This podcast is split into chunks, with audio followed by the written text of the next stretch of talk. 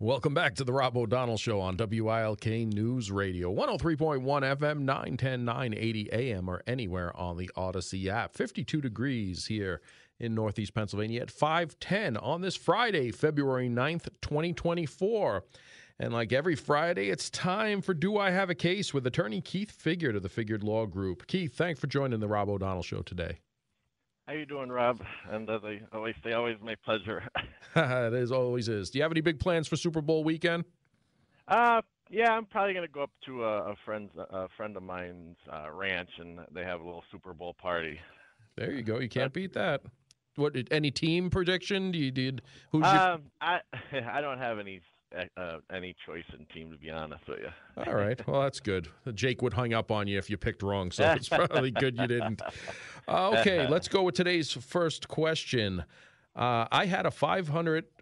I've had a 500 gallon propane tank on my property since I purchased this house using the same propane supplier since then. I recently shopped around for better prices, but my current company says I could not have another company fill my tank unless I could prove that the tank was owned by me, which I have no proof of.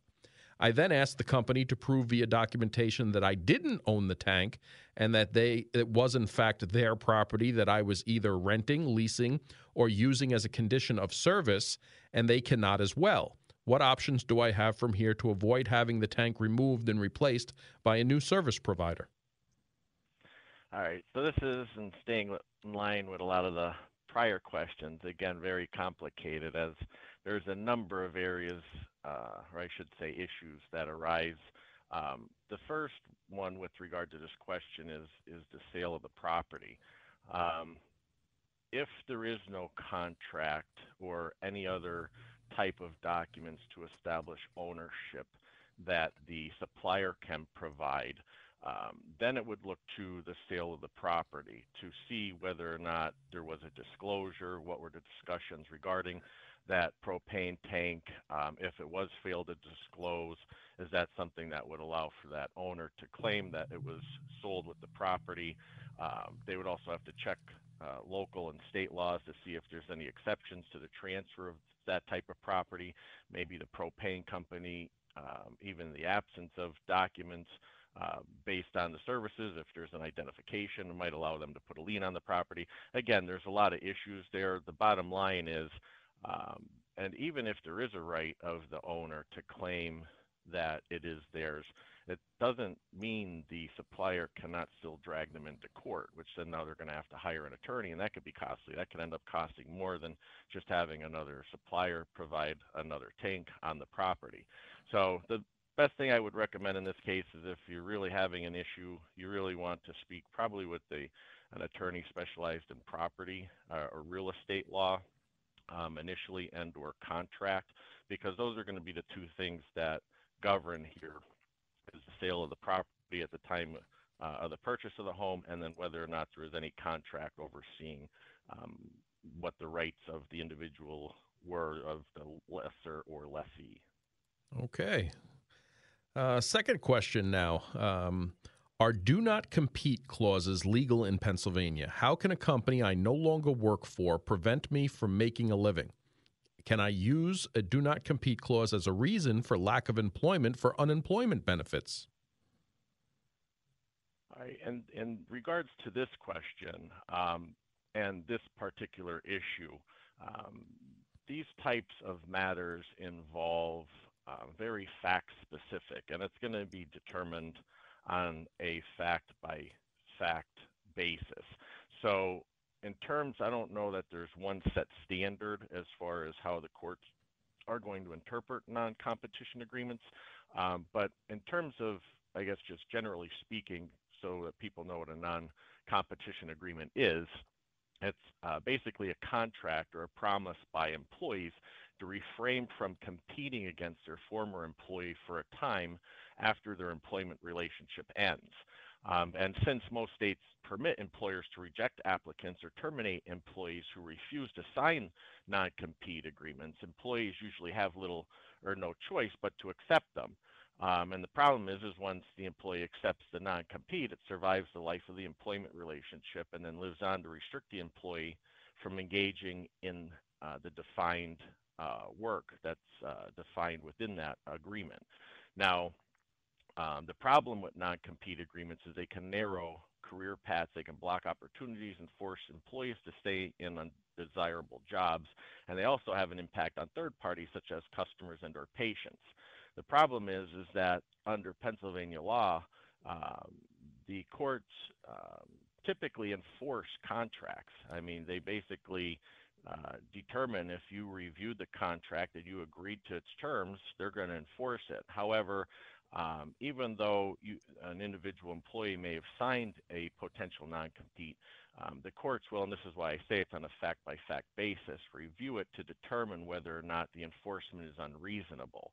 Um, so basically what the court has to do is balance between the enforcement of the agreement and uh, the, ne the necessity to protect the legitimate interest of the employer some legitimate interests would include a customer base, trade secrets, uh, employers investing in training or education. So again, if you real if you have a non-compete, the best time to really uh, determine what your rights are and how that would impact you would be before you sign it, that would be the time to get uh, legal advice so you understand what you're really um, signing and how it's going to impact you. Um, and if you didn't, then I would recommend you know you talk to an attorney as soon as possible. Because the other thing is, is these aren't going to be cases that an attorney takes on a contingency basis. Um, it's going to be an hourly or flat rate, and it could be very costly. All right. I know I've seen a couple of these cases, and like you said, on a case by case basis, go either way as court decisions, especially when it comes to doctors and medical issues here in, in, in Northeast Pennsylvania specifically. Correct. Um, and the last question here Can you walk us through the best practices to perform during a vehicle accident, both with or without injuries? What steps should someone take to ensure their property is covered, as well as any future legal possibilities if needed? So, I guess, you know, you get into a car accident, what's the best practice for me to do or tell my family to do? Right, and this is important to know, and this is actually one of the areas I specialize in.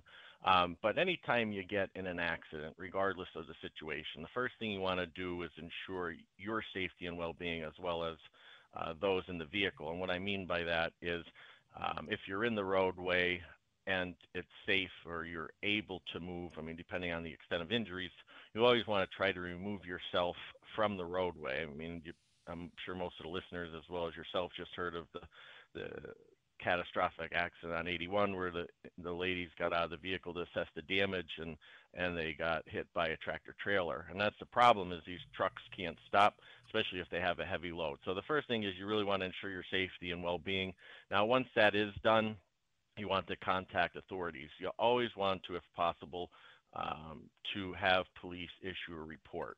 Um, and I believe there was a question if you couldn't issue a report, and I did go through that in a prior question.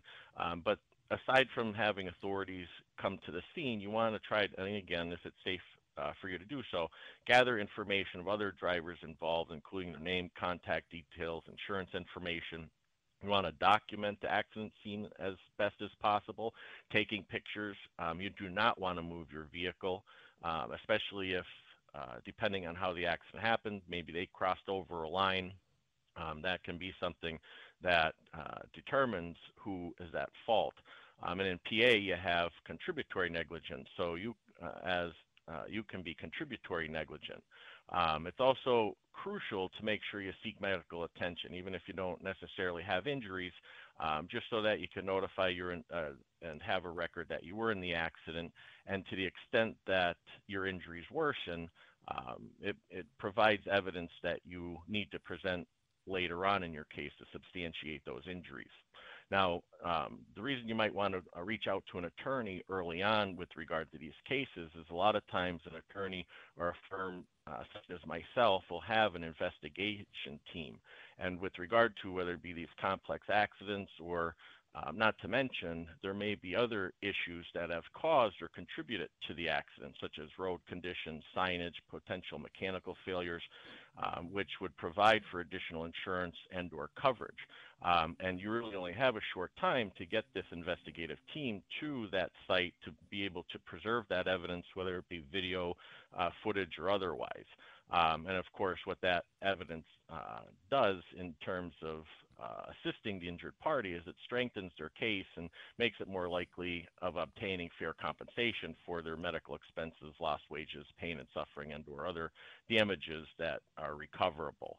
Um, so again, so this is something where I think a lot of common sense, but in that situation, um, you know, you might not be thinking clearly, but it's uh, uh, merely a matter of preserving the evidence as best as possible and then reaching out to somebody experienced that can handle these claims that can then make sure that you're doing what you need to to preserve the evidence moving forward. And if you missed a step, you, the lawyer or the team can get the, maybe make up for that and get the information that you may be omitted because of the stressful situation, because of your your injury or whatever there is there. For sure, and make sure they're seeing the right doctor. I mean, a lot of times, you know, the, the they might only be treating with their family doctor. They don't realize the family doctor is the low guy on the totem pole. Not to say anything bad about family doctors, but they're always going to defer to a specialist. So if you only treat with a family doctor your whole time, they're going to send you. The insurance company is going to send you to a specialist. So you're really not seeing the doctor you should be and if you have injuries. So there's a lot of stuff like that you, that if you haven't been involved with litigation, you're not really sure how it affects you. Absolutely, Keith. And if anyone wants to get in touch with you to talk about their case privately or offline, how do they do that?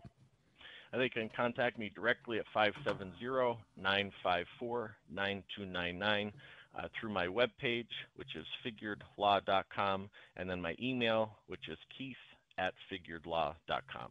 And again, if you want to submit a case for uh, a question for Do I Have a Case, you can contact me at robert.o'donnell at audacy.com. That's Robert, O E B R O B E R T dot O'Donnell, O D O N N E L L, at audacy.com, at A U D A C Y dot com. And we'll get the questions to Keith uh, at one of our segments coming up. Keith, I appreciate you joining us this week. Thanks for the information. I appreciate it as well. You take care. Enjoy your weekend, Rob. You too. Thank you.